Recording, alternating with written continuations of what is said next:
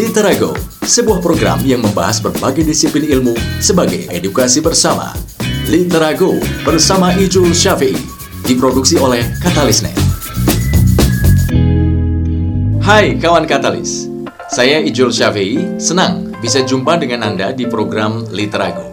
Apa itu Literago? Nama Literago sendiri merupakan kependekan dari literasi dan go. Nah, Go bisa berarti maju, artinya dengan memperkaya literasi kita bisa semakin maju. Atau go bisa juga berarti go online. Seperti kita ketahui, saat ini semua berada dalam genggaman tangan, di handphone, smartphone ya, alias online. Nah, Literago berisi konten-konten dari berbagai disiplin ilmu seperti bisnis, ekonomi, UMKM, investasi, dan lainnya. Literago edisi kali ini membahas tentang pengetahuan bisnis. Kenapa pengetahuan bisnis? Apa pentingnya? Nah, justru ketika ada beberapa orang menanyakan hal tersebut, bagi saya ini menjadi sebuah trigger untuk menjadikan konten di edisi Literago kali ini. Kawan Katalis, pengetahuan bisnis menjadi salah satu kunci seseorang jika ingin memulai sebuah bisnis. Ini adalah aset strategis yang penting. Ini adalah sejumlah keterampilan, pengalaman, kapabilitas, dan wawasan ahli yang secara kolektif Anda buat dan Anda andalkan dalam bisnis tentu saja ya. Nah, sebagai sumber daya bersama, pengetahuan membentuk dan memengaruhi semua aktivitas di dalam dan sekitar bisnis kita. Ada sumber pengetahuan bisnis lain yang juga dapat membentuk seseorang menjadi profesional. Namun satu hal yang pasti yaitu Anda, saya, kita tidak boleh berhenti mempelajari dan meningkatkan pengetahuan. Pengetahuan bisa ada dalam berbagai bentuk, tetapi biasanya termasuk dalam salah satu dari kategori utama. Apa saja? Yang pertama adalah pengetahuan tajid. Apa sebenarnya pengetahuan tajid itu atau tajid knowledge? Jadi tajid knowledge ini merupakan pengetahuan yang terdapat di dalam otak atau pikiran seseorang sesuai dengan pemahaman dan pengalamannya itu sendiri. Biasanya pengetahuan ini tidak terstruktur ya, susah untuk didefinisikan dan diberitahukan dengan bahasa formal kepada orang lain dan isinya mencakup kepada pemahaman pribadi. Nah, pengetahuan atau keterampilan pribadi yang berakar pada pengalaman atau praktik ini, misalnya seperti rasa estetika atau intuisi. Jadi pengetahuan tajid atau tajid knowledge sulit untuk ditulis, divisualisasikan atau ditransfer. Itu pertama. Kemudian pengetahuan eksplisit pengetahuan yang diartikulasikan, yang direkam dalam dokumen, bisa memo, bisa database, dan lain-lain. Nah, pengetahuan eksplisit ini mudah untuk disimpan, untuk didistribusikan, dan dikomunikasikan. Kemudian yang ketiga adalah pengetahuan yang tertanam. Ini merupakan keterampilan dan pemahaman terkunci dalam proses, produk, aturan, atau budaya organisasi seperti misalkan rutinitas informal, kode etik, etika organisasi, dan lainnya. Pengetahuan bisnis menjadi milik individu atau kelompok dalam bisnis Anda tentu saja, atau ada di tingkat organisasi. Kita juga dapat membagikannya dengan organisasi yang berbeda tentu.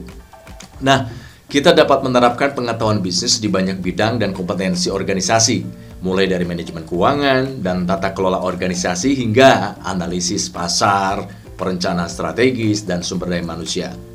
Lalu pertanyaannya, contoh pengetahuan bisnis ini apa saja sih? Nah, contoh pengetahuan yang sudah ada di bisnis Anda misalkan, antara lain terkait dengan keterampilan, kompetensi, dan pengalaman tenaga kerja Anda. Kemudian desain dan proses untuk barang dan jasa. Kemudian juga ada data industri atau pasar yang Anda peroleh dari sebuah penelitian File atau dokumen Anda juga bisa, bisa berupa elektronik atau lainnya. Kemudian ada juga yang terkait dengan data atau informasi pelanggan tentang pemasok dan pemangku kepentingan rencana Anda untuk aktivitas masa depan seperti ide untuk produk atau uh, layanan baru. Nah, pentingnya pengetahuan bisnis. Ini menjadi penting. Pengetahuan memiliki nilai yang besar karena secara inherent unik untuk organisasi. Ini membentuk dan mendorong aktivitas bisnis tentu saja kemudian e, mendorong kemampuan untuk menjual atau melakukan lebih banyak dan berbeda dari pesaing. Nah, pengetahuan individu ini mudah hilang, terutama saat karyawan kunci pergi gitu loh. Karyawan inti ini pergi. Pastikan bahwa karyawan Anda berbagi pengetahuan dan keterampilan dan sebarkan kepada penerusnya jika memungkinkan. Misalnya, uh, kita bisa adakan sesi brainstorming, kemudian mengatur kursus uh, jadwal, ya, mengatur jadwal kursus pelatihan, atau memelihara dokumentasi-dokumentasi terbaru tentang proses dan prosedur. Kemudian ketika, ketika kita bicara pengetahuan bisnis, itu juga terkait dengan manajemen pengetahuan dalam bisnis. Pemahaman tentang apa yang diinginkan pelanggan dikombinasikan dengan pengetahuan pekerjaan. Ini dapat dianggap sebagai basis pengetahuan. Nah, kemudian menggunakan pengetahuan ini dengan cara yang benar dan membantu seseorang, membantu Anda, membantu kita dalam menjalankan bisnis dengan lebih efisien, kemudian juga mengurangi resiko bisnis, dan memanfaatkan peluang secara maksimal. Ini yang dikenal sebagai keuntungan pengetahuan. Nah, manajemen pengetahuan yang efektif memungkinkan untuk membuat kemudian mentransfer serta menerapkan pengetahuan pada tingkat yang berbeda dengan cara yang koheren dan produktif. Jadi, kawan katalis, tidak ada makan siang gratis. There's no free for lunch. Ini adalah istilah yang menjelaskan bahwa semua hal yang ingin kita raih haruslah melalui proses-proses. Kita perlu mempraktekkan hal-hal yang sudah kita pelajari dari sumber-sumber paling tidak yang tercantum yang sudah saya sampaikan tadi. Tidak peduli seberapa kecil pentingnya menurut Anda, menurut saya, menurut kita.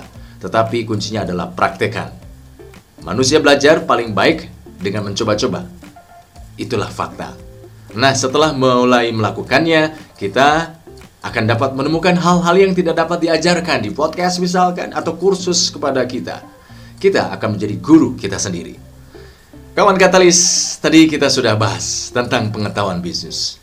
Lalu konten apa lagi yang akan dibahas di Literago? Nah, untuk informasinya segera follow akun Instagram Katalisnet IG. Sampai jumpa di Literago edisi berikutnya. Saya Jules Shavei. Don't just be a listener, be a learner. Literago. Literago, sebuah program yang membahas berbagai disiplin ilmu sebagai edukasi bersama.